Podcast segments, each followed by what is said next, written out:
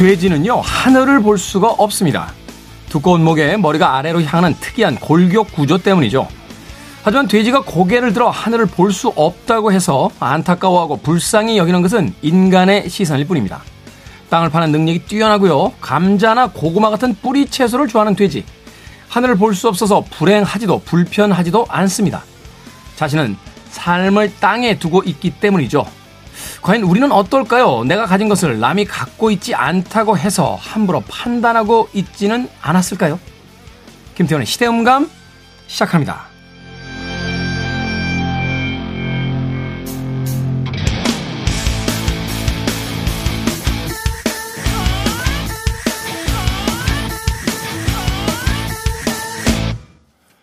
그래도 주말은 온다. 시대를 읽는 음악 감상의 시대음감 김태훈입니다. 이 돼지는 대표적인 굴토성 동물이라고 합니다. 두꺼운 목과 아래로 향한 머리, 또 뒤통수가 척추와 붙어 있는 아주 특이한 골격인데요. 사람처럼 목을 쳐들 수 있는 구조가 아니라서 힘껏 고개를 들어봐야 45도 정도밖에는 들지 못한다는 거죠. 앞발로 땅을 파고 주둥이로 그 음식을 찾는 습성에 맞게 진화가 된 것이다. 라고 이야기를 합니다. 따라서 쓰러지거나 뒤집어지지 않는 이상은 절대로 하늘을 볼 수 없다라고 하는데요. 설령 뒤집어진다 할지라도 고개가 45도 앞으로 굽어 있기 때문에 글쎄요. 온전한 자기 머리 위에 땅을 볼 수 있는 건 아니라고 합니다. 우리는 흔히 자신의 입장에서 남들을 평가하고 또 쳐다볼 때가 있죠. 조금 개발이 덜 된 지역이라든지 나라에 가게 되면 혀를 차면서 도대체 이런 곳에 사람들이 어떻게 살 수 있을까? 그 사람들에게 어떤 치근한 마음을 품을 때도 있습니다. 하지만 그곳에 사는 사람들의 표정을 보면 오히려 여행을 간 우리보다 더 행복해 보이는 표정을 발견하게 될 때가 있죠. 내 기준에서 아니라고 해서 그 사람의 기준도 같을 거라고 생각하는 것. 그 역시 오만한 세상 살기가 아닐까. 다시 한번 겸손하게 생각해 보게 됩니다. 자, 김태원의 시대음감, 시대 이슈를 새로운 시선과 음악으로 풀어봅니다. 토요일과 일요일, 일라디오에서는 낮 2시 5분, 밤 10시 5분, 하루에 두 번 방송이 되고요. 한민족 방송에서는 낮 1시 10분 방송이 됩니다. 팟캐스트로는 언제 어디서든 함께 하실 수 있습니다. 빌리 조엘의 음악 듣습니다. My Life.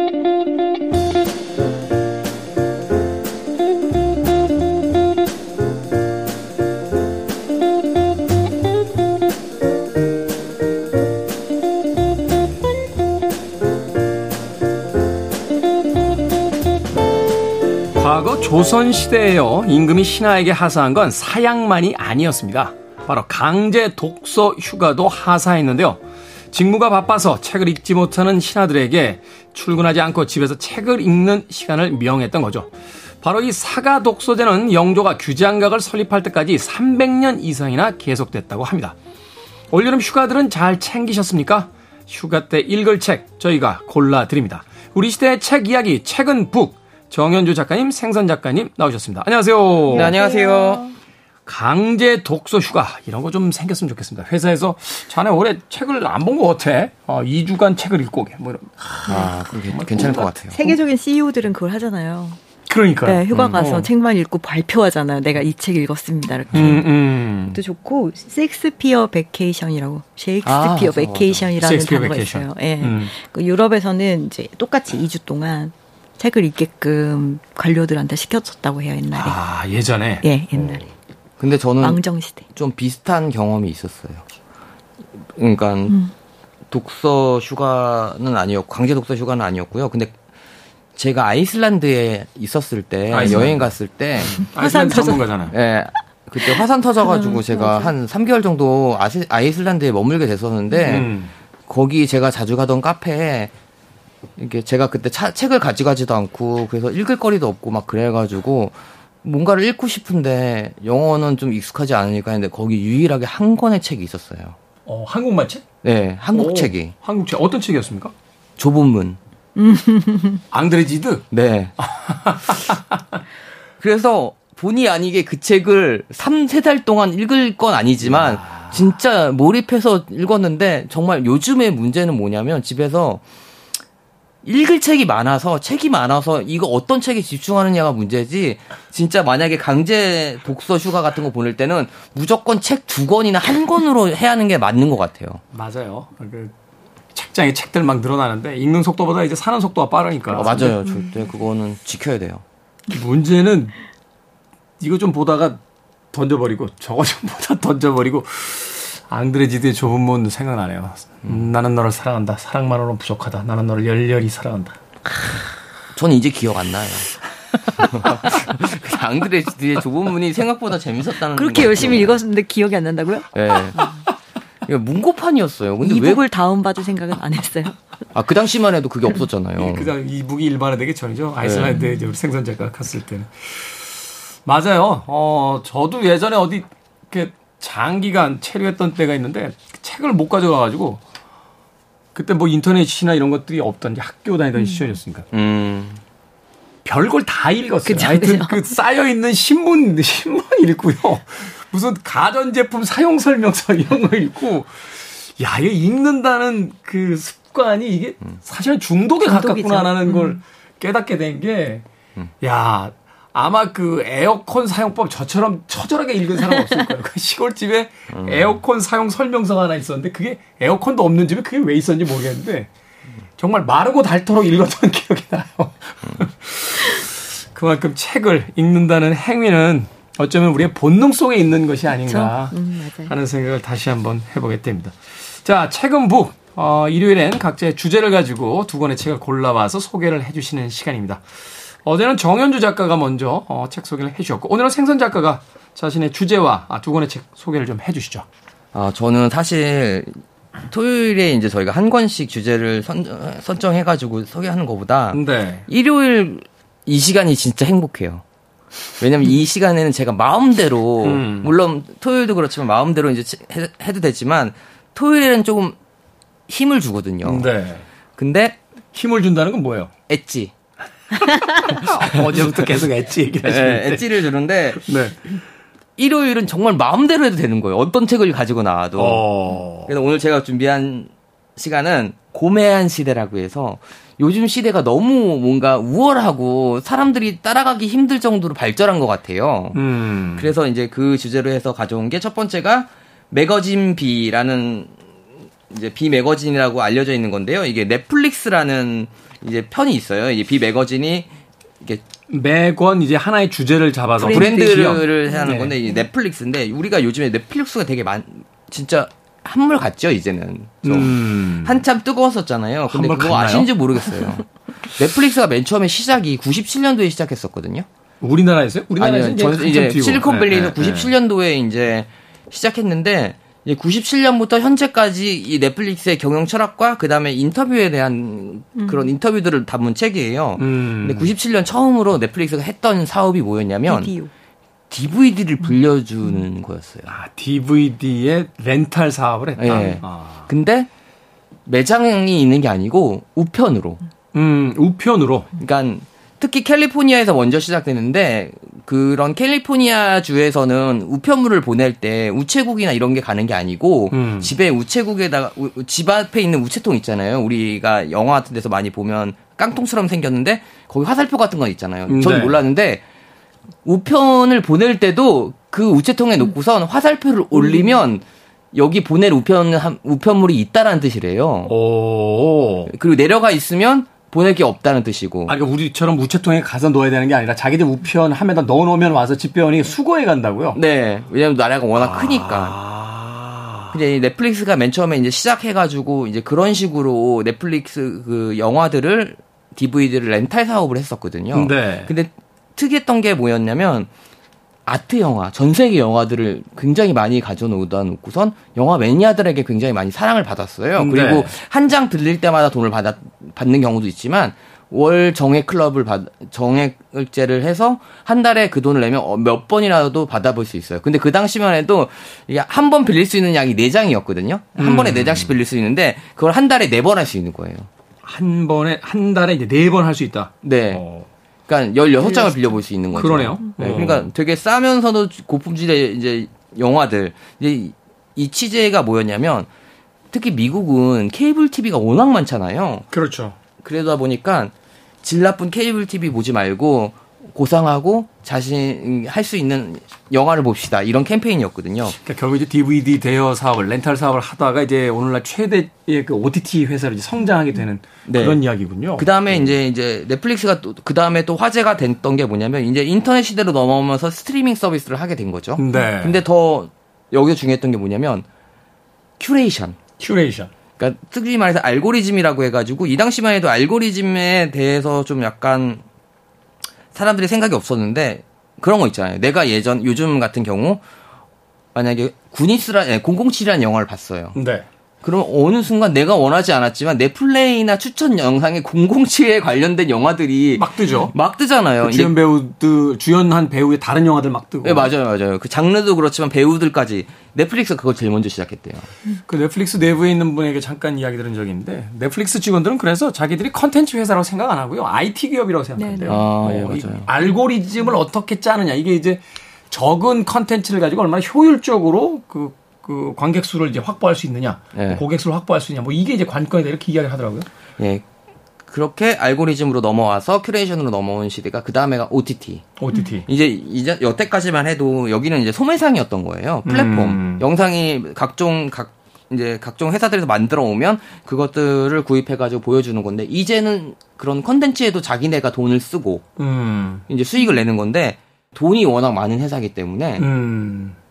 아낌없이 지원을 하고서 근데 우리가 하면 제작자가 막 이런 거 하잖아요. 편집에 관련된 거 며칠 전에 이제 남자 주인공 여자 주인공하고 이제 좀 뭐좀 사랑을 해야 되는 거 아닌가? 뭐, 뭐 이런 이런 이야기들을 막 하게 되는데 네. 그런 어떤 외부적 압력 행사를 하지 않는다. 네. 아. 그리고 또 뭐냐면 이 전 세계적으로 이제 넷플릭스가 다 나라별로 있잖아요 지부들이 그러다 보니까 우리나라에 있는 드라마가 스페인이라든가 뭐 이런 좀 외곽에 있는 나라들에게도 이제 반영이 되는 거예요. 그 나라 자막으로. 음. 예전 이전까지만 해도 사실 볼 수 있는 건 매니아들이 찾아보지 않는 한 넷플릭스 같은 데서는 이제 통계가 있잖아요. 생각해 보면 그래요. 우리가 언제부터 스페인 드라마를 보고 그러니까 그죠? 뭐 브라질 영화를 보고 인도의 화제작을 집안에서 볼 수 있고 이게 사실은 굉장한 거잖아요. 네, 맞아요. 어, 영미문화권이라고 해서 이제 헐리우드 영화라든지 몇몇 이제 뭐 유럽의 예술 영화 정도나 이제 우리가 극장이라든지 뭐 비디오 테이프라든지 음. DVD를 통해서 볼 수 있었는데 이게 사실은 무슨 독일 드라마를 보고 있고. 막 이런 거는 정말 획기적인 것 같아요. 어. 이제 그런 모든 것들을 담은 책이 이 매거진 비의 넷플릭스 편입니다. 이게 음. 꾸준히 나오고 있는데 네. 한번 정도 이제 보셔도 괜찮을 것 같아요. 우리 예. 삶에 깊숙이 들어와 있는 OTT의 그 대명사격이 된 넷플릭스가 어떻게 이제 진화했고 네. 우리가 어떤 방식으로 조종당하고 있는지 네. 저 OTT 회사들의 그, 그 알고리즘을 만든 게 그 렌탈 사업 때 였다고 하더라고요. 음. 네네 맞아요. 그때 이제 음. 좋아하는 게 뭐고 막 이런 식으로 설문조사 하잖아요 그 당시에. 네. 네. 네. 자 매거진 비의 넷플릭스에 대한 이야기 들어봤고요. 또 한 권의 책 어떤 책입니까? 예, 고음질 명반 가이드북이라고 해서 좀 약간 조금 멋있는 제목은 아니에요. 책 제목은. 고음질 명반 가이드북. 예, 말, 말 그대로 우리가 예전에는 테이프로 들었다, LP로 들었다, CD로 들었다. 이제 음. 이런 시대가 있었잖아요. 네. 이제 그런데 언제 순간부터 이제 우리가 인터넷으로 듣기 시작해. 인터넷이 아니고 파일로 듣기 시작했잖아요. 음원으로. 음원으로. 스트리밍으로. 네. 네. 그 중에서도 우리가 유, 보통 들을 때 핸드폰으로 많이 듣잖아요. 옛날만 해도 핸드폰으로 들었을 때만 해도 다운로드를 해서 파일을 다운로드해서 이제 들었단 말이에요. MP3라든가 음, 음. 웨이브 파일을. 네. 근데 요즘에는 인터넷이 빨라지고 5G 시대다 보니까 굳이 용량을 차지할 파일을 다운로드 받을 필요가 없는 거예요. 스트리밍으로 듣는 거죠. 음악 듣는 것뿐만 아니라 최근에 노트북 보면요, USB 포트 꽂는 데가 없어요. 아, 맞아요. 어, 이제 그런 거 그런 거 저장해서 가지고 다니지 말라는 거예요. 그냥 음. 인터넷으로 보내면 되니까. 네. 네. 근데 이제 그 중에서도 그 와중에도 이제 그런 이제 파일로 음악을 듣는 시대에도 매니아들은 존재하잖아요. 그렇죠. 특히 이 중에서 제일 멋있, 제일 무서운 덕후가 오디오 덕후라고 하잖아요. 그건 난리 납니다. 난리 뭐 자동차, 카메라, 뭐, 뭐 피규어 여러 가지 있는데 오디오 쪽에 걸리면 이쪽도 이건 난리 납니다. 네. 그래서 이 고음질 명반 가이드북은 말 그대로 고음질 파일인 거예요. 우리가 우리가 보통적으로 웨이브하랑 그다음에 MP3 파일을 사용하는데 이걸 이거는 음원이라든가 CD 음질에 비해서 음원이 많이 떨어진 거예요. 압축을 하면서 이제 위아래 음들이 이제 손상이 오죠. 네. 손실음이 생기죠. 어. 근데 그 손실음이 없는 파일 FLAC 음. 이제 무손실 음원이라고 해서 뭐 이 FLAC도 있고요. 그다음에 DSD, 뭐 APE 네. 막 이런 식으로 있는데 그러니까 MP3가 아닌 그런 고 파일명이 다른 거잖아요. MQS 뭐 mastering quality sound 네. 뭐 이렇게. 네. 파일로 음악을 듣는 매니아들은 진짜 한 몇백만 원짜리 음. MP3 플레이어를 가지고 다닙니다. 사실 저도 하나 있어요. 환자시네요. 네. 그 가격이 어마어마합니다. 그 네, 진짜 헤드폰, 헤드폰까지 하면 제가 그때 기억나는 한 500. 네, 맞아요. 네, 제가 제 알기로 이 FLAC 파일을 재생하는 MP3 플레이어가 있는데 그거는 심지어 무거워요. 들면요 아, 한 휴대폰 두세 개 무게 나와요. 네. 음, 그리고 완전 딱딱하고 그런데 그게 제가 제일 싼 게 120만 원짜리를 봤거든요. 120만 원이면 입문자용이에요. 네. 중국 제품이었어요, 사실은. 근데 이제 사실 우리가 일반 분들이 MP3 파일하고 고음질 파일을 들은다고 해서 구별이 될까요, 안 될까요? 돼요. 됩니다. 진짜 됩니다. 됩니다. 안 된다고 소문 났던데 아니 아니 이게 아, 안 되네, 안 돼요. 그러니까 안 되는 건 아니고 되는데 이게 두 같은 곡을요. 이거 들었다 이거 들으면 확연히 차이가 나요. 예, 이게 이제 16비트 방식하고 24비트 방식의 차이. 예. 원음이 이제 얼마나 가까우냐 뭐이이 이, 그래서 이제 고음질로 듣던 사람들은 MP3 정말 못 듣는다고 하더라고요. 경험이 달라요. 그러니까 이게 와이드 스크린으로 보느냐, 집에서 네. TV로 보느냐, 뭐 이런 차이 음. 같은 것들이 보여지니까. 아, 네. 그래서 이, 이 책은 정말 말 그대로 그 무손실 음원은 우리가 일반적으로 다운로드를 받을 수 있는 곳도 있는데 일반적인 뭐 유명 그런 그런 플랫폼이 아니고 따로 있어요. 음. 그런 데에서는 이제 근데 아무래도 무선실이다 보니까 MP3나 일반 파일보다 무게가 더 무거운 거죠. 용량이 더 큰 거죠. 음, 한뭐 1,800원 뭐 이렇게 해요. 네. 2,000원 가깝게 합니다. 한국당. 한국당. 이제 네. 그런 식으로 이제 그 중에서도 이 최적화된 음. 특히 뭐 예를 들어서 예전만 해도 LP에 최적화된 앨범 가이드북이 있고 CD에 되어 있는 앨범 가이드북이 있는데 음. 이 가이드북은 100장의 앨범을 뽑았는데 그 중에서도 되게 특이하게 무손실 음반 으로 음원. 나온 것 중에서 네. 꼭 들어봐야 할 100권의 앨범이거든요. 아. 근데 너무 웃긴 게 뭐냐면 이거는 우리가 꼭 들어봐야 할 100개의 앨범이 아니에요. 음. 무손실 음원, 음원 의 장점을 음원. 느낄 수, 매력을 느낄 수 있는 앨범의 100장이기 때문에 취향과는 아. 전혀 상관이 없어요. 그러니까 음악적으로 훌륭한 작품이다가 아니라 네. 음원, 음원적, 음질적으로 괜찮은 그, 이 음원이다. 네. 아, 이 특이하네요. 아, 그래서 제가 이제 이 코너 준비하면서 여기 이제 고음질 명반 가이드 음반만 모으는 음. 분들의 커뮤니티를 가봤단 말이에요. 네. 어, 뭐, 씨, 무슨, 있잖아요. 기계공학 하는 사람들처럼, 전파공학 하는 사람처럼, 막 잠, 전파로 설명하고 우리가 이 이어폰에서는, 이 제품 이어폰에서는 베이스가 약하기 때문에 이 음악을 매력을 느낄 수가 없어. 막 이런 음, 식으로 음. 톤으로는 되는 모습을 보고서, 음. 아, 진짜 우리가 고매한 시대에 살고 있구나. 라는 걸 느꼈습니다. 그렇죠. 왜 그 앨범, LP들 그 듣던 시절에도 그 오디오들 바꾸잖아요. 어, 재즈에 특화된 앰프가 있다, 뭐 클래식 음악, 어떤 아티스트는 네, 진공관으로 들어야 되고 어떤 아티스트는 그거 많이 아니 다른 뭐 뭘로 들어야 된다. 어느 스피커에는 어느 앰프를 붙여야 되고 이 앰프에 그 스피커 안 맞고 막 이런 것들을 엄청 사실은 이거 좋아하시는 분들 집에 가보면요. 스피커가 이제 한 조라고 하는데 한 다섯 여섯 조 있고 앰프도 다섯 여섯 개 있어요. 그러니까 이제 그걸 계속 돌려가면서 끼입니다. 그렇죠. 음악에 따라서 저기다 켰다 해서 무슨 공학자들처럼 느껴질 때가 있었는데 그런 이제 음원에 대한 어떤 가이드북이다. 네. 아, 이거 흥미롭네요. 근데 뭐 제가 볼 때 사실 건 아, 사셔야 될 건 아닐 것 같아요. 책이요? 네, 책은 안 사셔도 될 것 같아요. 저는 생선 작가 가전 책을 어떻게 하면 먹을까 지금 생각을. 제가 맨날 그래서 방송하기 전날 문자 보내거든요. 선배 지난번에 가져간 책 좀 가져와요. 이러고 문자 오는데 오늘 또 잊어먹고 왔어요. 제가. 근데 네, 제가 그 문자를 보내면서도 되게 속이 좁아 보이는 거예요. 아유 선배인데 하나 줄 수 있는 거 아니야? 근데 못 구하는 책이니까. 절판된 책만 왜 가져가요? 절판됐으니까 가져간 거 그러니까 절판됐으니까 저도. 네. 알겠습니다. 그래서 저는 이렇게 네. 고매한 시대 해가지고 고음질 명반 가이드북과 그다음 매거, 매거진 B의 넷플릭스를 가져와 봤습니다. 그렇군요. 네. 저 오늘 좀 잘하지 않았어요? 아, 괜찮았어요. 아, 나쁘지 않았어요. 생선 작가 이야기하는 동안 그 책을 좀 이렇게 들춰봤는데 익숙한 음악들이 꽤 많습니다. 뭐 키스 자렛도 있고 뭐 도널드 페이건도 있고 스탄 게츠의 음반도 있고 여러 가지 음반들이 있는데 근데 취향은 참 없네요. 뭐 매시브 어택도 나오고 갑자기 라흐마니노프로 갔다가. 그러니까 진짜 취향은 없어요. 근데 사실 이제 음악 매니아들이 되면 취향이 사라지죠. 음. 어, 책도 마찬가지겠습니다만 장르를 구분하지 않고 보죠. 결국 뭐 추리 소설도 보고 의학 서적도 보고 하듯이 아마도 그런 어떤 음, 음, 경제에 가 있는 분이 아닌가 하는 생각이 출판사가 안나프로 나군요. 매니아들 책들 많이 하는. 자, 아, 매거진 비의 넷플릭스 그리고 고음질 명반 가이드북까지 생선 작가의 고매한 시대라는 주제를 가지고 두 권의 책 만나봤습니다.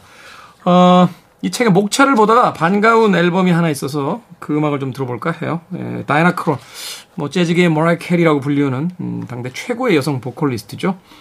라이브 음반, Live in Paris, 이 파리죠. Live in 파리 중에서 Look of Love라는 곡 준비했습니다. 다이나 크롤의 음악, 아, Look of Love, Live in 파리. 네, 파리라 이게 참 영어로 하면 Paris인데 파리라고 Live in 파리 이것도 이상하고 Live in Paris 이것도 우리에게 익숙치 않아서 항상 머뭇거리게 됩니다. 다이나 크롤의 예, 파리에서 있었던 라이브 실황 중에서 Look of Love 듣고 왔습니다. 자 김태원의 시대 음감 생선 작가 정현주 작가와 함께 우리 시대의 책 이야기 책은 book 함께하고 있습니다. 자, 이번에는 정현주 작가님이 가져오신 아, 주제와 책 만나보겠습니다. 어떤 책 오늘 또 두 권 소개해 주십니까? 네, 오늘은 뉴욕의 사진가들이라는 제목으로 비비안 마이어하고 사울 레이터를 소개해 드리려고요. 아, 뉴욕의 사진가들. 네. 비비안 마이어. 지금 전시 중이어가지고 비비안 마이어 책을 찾으러 오시는 분들이 진짜 많아요. 저는 사실 몇 년 전에 이 다큐멘터리를 봤어요. 네, 비비안 마이어를 찾아서. 네. 네. 정말 신비롭더군요. 네. 사진을 엄청나게 많이 찍었는데 인화를 하지 않았고. 네. 그리고 네, 낸이죠? 유머죠? 유머. 네네네, 유모입니다. 원래 지금은 네, 보모. 어, 네. 어, 내니로 살랐는데 그녀가 사진을 찍었다는 것도 주변 사람들이 모르고 있었더라고요. 네네네. 저 굉장히 아, 알긴 알았다고요. 전기에 보면은. 근데 음. 그게 이제 전문적으로 찍고 있는지는 사실 몰랐던 사람들이 많고. 그냥 가끔 외출할 때 카메라 들고 나가는 정도 이렇게 네, 봤던 네. 거죠. 어. 그 당시에는 여성들이 이렇게 카메라를 메고 거리를 돌아다니거나 하지는 않았을 때니까 음. 더 그랬을 것 같아요. 그 롤라의 카메라를 들고 돌아다녀서 이제 되게 유명한 이 사진 있잖아요. 이렇게 자화상. 본인의 자화상, 네. 자기를 많이 찍었죠. 표정이 없어요. 굉장히 고집이 있고 성격이 굉장히 특이했다고 하고 그 말년에는 편집증 같은 약간 집안에 정신병력이 있어요. 그래서 음. 편집증이 강력 점점 강해져가지고 저장강박증 같은 게 있다 보니까 아. 본인이 이제 그 찍었던 것들이나 뭐 신문지 이런 것도 다 모았다고 해요. 그래서 여기 전기를 보면은 신문지 버렸다고 막 그 내니로 있던 그 집의 주인이랑 막 싸우고 이런 얘기들도 나오거든요. 자기가 가지고 있는 거는 다 버리지 못하는 그런 병에 걸렸던 사람이다 보니까 여기도 지금 카피에 보면 내 인생은 이 상자들 안에 들어있어요라고 하는데 200개의 상자를 가지고 다녔대요. 다 필름이 들어있는. 네, 필름도 들어있고 뭐 각종 뭐 티켓 이런 것도 다 음, 하나도 안 버리는 음. 사람이었다고 하는데 이제 비비안 마이어 전시가 열리면서 많은 분들이 책을 읽고 전시를 보고 싶다라고 하셔가지고 저희 서점 많이 오세요. 네. 그렇게 막 다양한 종류의 책이 나와 있지는 않은데 최근에 이제 공인된 전기가 하나 나왔어요. 근데 이렇게 보시면 이제 사진도 많고 많이 있고 그녀의 이제 인생에 대해서 적혀 있는데 좀 딱딱해요. 음. 아무래도 이제 공식 전기 이런 거는 되게 고증을 거쳐서 되어 있고 그렇죠. 그녀의 인생에 접근할 수 있는 사람이 그렇게 많지 않기 때문에 그쪽에서 접근 권한을 줘서 만든 책이어서 조금 딱딱해서 제가 추천하려고 하는 책은 이거예요. 역광의 여인 비비안 마이어라는 책이고요. 역광의 여인. 네. 네. 그다음에 가엘 조스라는 프랑스의 시인이자 소설가가 썼어요. 그래서 약간 어 전기 소설 같은 느낌으로 되어 있는데 네. 읽어보면 그 소설적인 장치나 이런 거는 있지 않고 그냥 그녀의 삶을 다뤘어요. 근데 이 책은 2008년 12월 시카고에 있는 어느 호수 공원이 있고 그 앞에 호수가 있어요. 그 앞에 있는 비비안 마이어의 이야기로 시작을 합니다. 음. 비비안 마이어가 말년에는 거의 가난한 노숙자 느낌으로 살았다고 해요. 아. 그리고 약간 정신적으로 좀 문제가 있다 보니까 혼자 중얼중얼 거리고 막 이렇게 통조림 같은 거 막 퍼먹고 있고 호수 앞에서 호수를 멍하니 바라보고 있는 그런 82세의 비비안 마이어 이야기로 이제 시작을 해요. 음. 거기서 이제 50년 동안 시카고에 살았고 그 이전에는 뉴욕에서 살았죠. 그리고 원래 비비안 마이어가 프랑스 사람이에요. 아, 프랑스계예요? 네, 프랑스 계열이에요. 프랑스와 오스트리아 계열이에요. 그래서 엄마는 유럽 이민자고 할머니가 외할머니, 외할머니가 유명한 프랑스 요리사였다고 해요.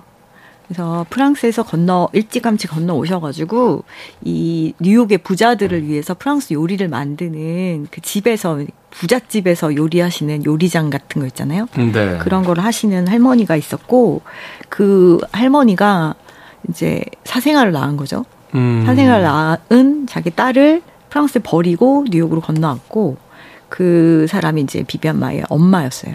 엄마도 약간 정신병력이 있어가지고 계속 거짓말하고 막 그런 사람이었고 그 사람이 이제 뉴욕을 건너와서 어떤 남자를 만나서 결혼을 했는데 이런 이야기들이 이제 다 적혀 있는 음. 책이에요. 근데 비비안 마이어는 이제 출생이 그렇게 아름답진 않았던 거죠. 그러니까 엄마도 좀 안정적이지 않고 아빠는 또 alcoholic이 있고 막 폭력적이고 막 그런 상황에서 엄마가 일찌감치 아빠랑 이혼을 하고 비비안 마이어의 오빠랑 이제 비비안 마이언 따로 자라고 뭐 이런 되게 불운한 어린 시절에 대한 이야기들이 있고 그런 가운데 이 사람이 어떻게 해서 사진가가 되었는가에 대한 이야기가 적혀 있어요. 근데 이 책은 이제 약간 소설적 구성은 그래도 하려고 하다 보니까 네. 앞부분에 이제 비비안 마이어가 그 정신이 흐린 상태로 호숫가에 앉아서 중얼중얼 거리고 있는 장면에서 시작을 하고 그 1년 뒤에 이제 죽어요. 죽은 죽었을 때 장례를 누구를 누가 치러줬냐면 이 비비안 마이어는 혼자 끝까지 싱글로 살았거든요. 네. 그래서 누가 해줬냐면 17년 정도 키웠던 삼 형제가 있어요. 삼형제. 네, 부잣집 형제. 비비안 마이어가 키워준. 네. 그러니까 이 사람이 이제 보모였으니까 17년 동안 삼형제를 키운 거예요. 그러니까 너무 그 시절이 비비안 마이어 너무너무 행복했던 시절이고 그 시절에 사진을 많이 찍었어요. 음. 음. 근데 그 집에 아이들 셋이 다 컸잖아요. 이제 비비안 마이어도 할머니 됐으니까 그 사람들 셋이서 비비안 마이어를 말년을 돌봐주거든요. 그렇게 막 노숙자처럼 사니까 살 것도 구해주고 막 이랬는데 이제 죽으니까 그 형제가 와가지고 장례를 치러요. 음. 그런 내용이 이제 나오고 그 다음으로 장면이 딱 바뀌어가지고 뭐냐면 존 말루프라는 부동산 업자가 있었어요. 근데 이 사람이 자기가 책을 내려고 하는데 책에 들어갈 삽화들이 필요한 거예요. 사진이나 네. 참고 자료들이. 근데 그게 필요해가지고 어느 경매에 들어가서 경매로 400달러를 주고 엄청 많은 필름 박스들을 샀거든요. 뭐가 들어있는지 모르죠. 그 안에 이제 필름 상태는 이제 인화되기 전까지는 네. 결과물을 알 수가 없으니까. 네. 샀어요. 사서 보니까 책에 쓸 게 한 개도 없는 거예요. 이게 음. 부동산 업자니까 무슨 건물도 있고 좀 이런 게 있어야 되는데 음, 네. 다 사람들 주로 위주로 되어 있고 그래서 아, 이거 쓸 데가 없다. 그래서 버리려고 했는데 가만히 근데 또 버리기가 안 되는 거예요. 자기가 이렇게 보, 들여 이제 슬라이드 필름이 있으니까 네. 슬라이드 필름이 보임 보이잖아요. 들여다 보니까 사진이 꽤 괜찮은 거예요. 음. 그래서 못 버리고 갖고 있다가 아 이거 좀 돈으로 만들어 보고 싶다 음, 음. 그런 생각이 들어서 이거를 가지고 인터넷에 올렸어요 사진을 이제 음. 올릴 수 있게 스캔해가지고 인터넷에 올리면서 인터넷 한 200장 정도를 social network에 올렸거든요. 난리가 난 거예요. 공유되고 막 난리가 나서 그 비비안 마요가 예, 네, 알려지기 시작했어요. 그래서 굉장히 독특한 인생을 가진 사람이고 이 아까 그 부동산 업자 좋은 말풀한 사람이 보통이 아닌 거예요. 어 이게 의미가 있는 음. 사진이었구나를 느낀 거죠. 그래서 아 전시를 해야겠다. 그래가지고 전시장들을 막 찾아다녔는데 당연히 이제 안 해주는 거예요. 그러면 이제 무명 작가고 누군지도 에, 예, 모르는 에, 예, 맞아. 계보를 우리가 나눌 수도 없다. 그렇죠. 이 사람은 어. 그리고 뭐 그래서 안 또 되게 미술계가 또 그런 거 있잖아요. 계보 따지고 그래서 안 해줘요. 안 해줘가지고 이 사람이 그러면 보통 안 해주면은 또 관두잖아요. 네. 이 사람은 안 관두고.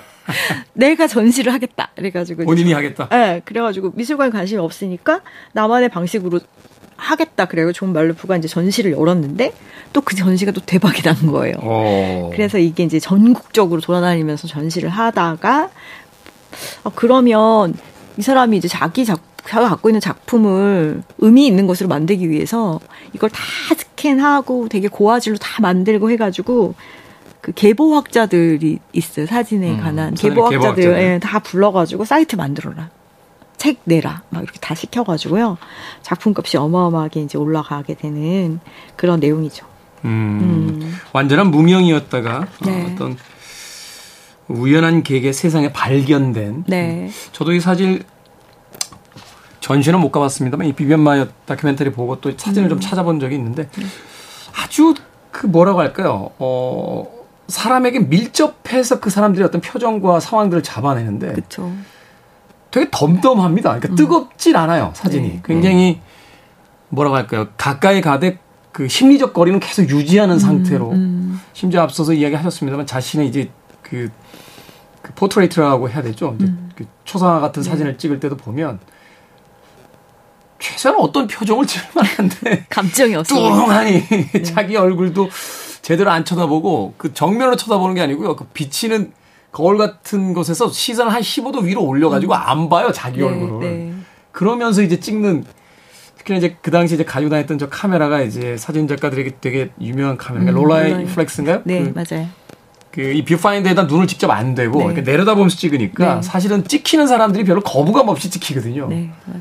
사람들이 사실은 이제 카메라를 이렇게 들이대면 이렇게 총하고 비슷하죠. 네, 이렇게 뭐지 하고 이렇게 하게 되는 경우가 많은데 자 그런 의미에서 이 비비안 마이어의 사진 음. 음, 참한 번쯤 음, 네. 타자의 시선을 보는 우리의 모습 같은 맞아요. 음, 그런 것도 있지 않나. 그이 이 여인은 이제 인생을 two track으로 산 거잖아요. 보모로 살기도 하고 사진 작가로 살기도 하고. 근데 아까 말씀드린 그 17년 동안 산 집에서는 이 사람만의 이제 공간이 있었던 거예요. 방도 있고 화장실도 있고. 그 화장실을 그 인화실로 자기가 만들어가지고 음, 음. 그 거기 가가지고 이제 다 자기가 사진을 만들고 했어요. 암시를 만들었는데 아이들이 아이들 17년 동안 보고 나면 이제 아이가 아니잖아요, 애들이. 음, 그렇죠. 그래서 근데 그 집 그 다 가족이 너무 좋았던 거예요. 그러니까 너무 미안하지만 우리에게는 이제 유모가 필요 없. 나왔다 나가달라 그래가지고 나왔는데 나오고 나니까 이 사람은 이제 갈 데가, 갈 데가 없잖아요. 음. 그래서 다른 데를 이제 가, 가는데 갈 때마다 그 200개의 박스를 박스를 들고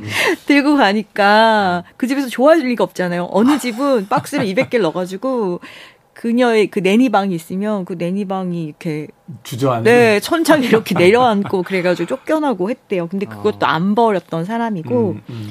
그거 그런 과정들을 이제 좋은 말로 풀어 아까 그 사람이 정말 대단한 게 이 사람의 인생이 너무 독특하잖아요. 들어가 보면 갈수록 그래서 아까 보셨다는 다큐멘터리를 네. 그 부동산 업자가 만든 거예요. 음, 음. 그래서 한 사람의 발견으로 인해서 굉장히 세상이 알려졌고 이 여인의 이제 시선이라든가 이런 음. 것들이 가난하고 소외된 사람들을 위주로 자기가 자신이 그렇게 살았기 때문에 자기가 다니는 길에서 찍어서 이제 그랬고 그 당시는 이제 1950년대부터 사진을 찍었는데 그때는 인종차별이 되게 심했던 시절임에도 불구하고 대부분 이제 본인은 백인이잖아요. 그렇죠. 근데 이제 흑인이나 히스패닉 계열의 사진들 그리고 소외되고 상처 입은 사람들 사진을 위주로 찍었다고 하고 실제로 이제 그 여기서 이제 다큐멘터리 만들려니까 인터뷰를 많이 했을 거 아니에요. 네. 그 인터뷰 하던 사람들 말에 의하면 굉장히 사회주의자적인 생각을 가지고 있었다고 음. 해요. 음, 그러니까 이제 독특한. 네. 음. 프랑스를 갔다 왔다 하면서 살았던 이야기가 있고 이 여인이 사진을 찍게 된 계, 계기는 외조모의 절친이 좀 유명한 사진 작가였던 거예요. 거기서 카메라를 음. 접했고 사진을 이제 찍게 된 되게 중요한 건 유산을 받았어. 우리가 버지니아 울프처럼 음. 뭔가 이렇게 고정적인 수입을 만들어주는 게 필요하다고 하잖아요. 고정적인 수입만 있으면 네. 누구나 작가가 될 수 있다고 네. 하는. 아주 작은 거였지만 그 유산을 받아서 전 세계를 여행하기도 하고 하면서 이제 다른 시선을 갖게 되어서 책, 그 사진을 찍게 된 이야기들이 담겨 있는 책인데 한 번쯤 남의 삶을 들여다보면서 어, 네. 어, 우리들의 지금에 대해서 이제 생각해 볼 수 있는 그쵸.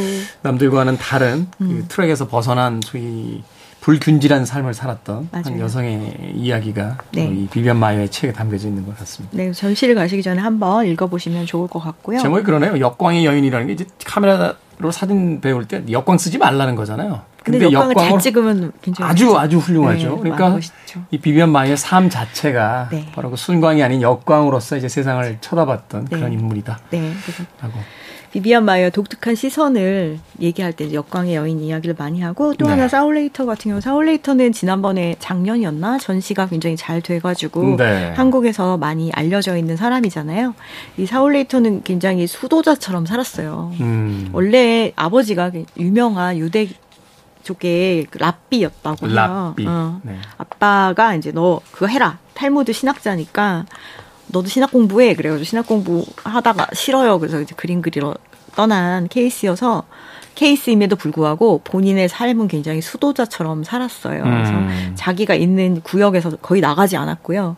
60년 넘게 뉴욕 이스트 빌리지에서 이제 지내면서 살았어요.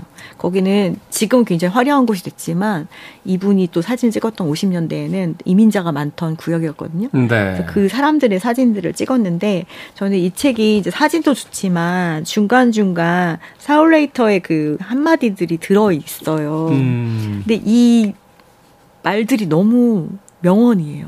오. 어. 그리고 이 사람도 다큐멘터리가 있어요. 2013년에 나온 거고 작년에 우리나라에 개봉을 했는데 사울 레이터 In No Great Hurry라는 음. 음. 이 사람은 그냥 굉장히 느리고 유유자적하고 번잡하지 않게 살려고 최선을 다해요. 유명해지지 않으려고 나는 최선을 다했다라고 말을 하는 사람이거든요. 그 뭐라고 말을 하냐면 중요하지 않은 존재로 남아 있으면 엄청난 이익을 얻을 수 있다. 세상 사람들의 생각과 반대군요. 네, 그 자기는 자유롭게 다니면서 사진을 찍을 수 있는 그런 사람으로 평생 남고 싶었다. 그리고 행복에 대한 개념도 달라요. 행복의 비밀은 아무것도 일어나지 않는 거다. 평화다. 네, 조용히 연애 안 하는 어제 말씀하신 것처럼 그런 거랑 그 다음에 아무것도 하지 않는 사람들 나를 존경한다. 그런 얘기랑 유명한 사람의 사진보다 빗방울로 덮인 유리창이 나한테는 더 흥미롭다. 아, 그 얘기는 멋있네요. 어. 네, 그래서 이분의 사진을 보면 거의 다 이렇게 뿌옇게 처리되어 있는 경우들 있잖아요. 그게 여기서 나온 거라고 하고 또 저는 좋았던 말 하나를 마지막으로 하면은 중요한 거는 사물이나 장소가 아니라 자신의 시각이다. 음. 라는 건데 우리가 사진을 찍다 보면은 장비 욕심 엄청 많이 내, 냈잖아요. 그렇죠. 하, 끝납니다. 네. 이게 처음 카메라 잡을 때요. 그 바디라고 하는데 음. 이걸 어느 회사 거로 사느냐가 이제 관건이에요. 그쵸. 렌즈가 계속 바뀌어 네. 껴야 되는데 네. 바디가 바뀌면 렌즈를 다시 다 사야 돼요. 그렇죠, 그렇죠.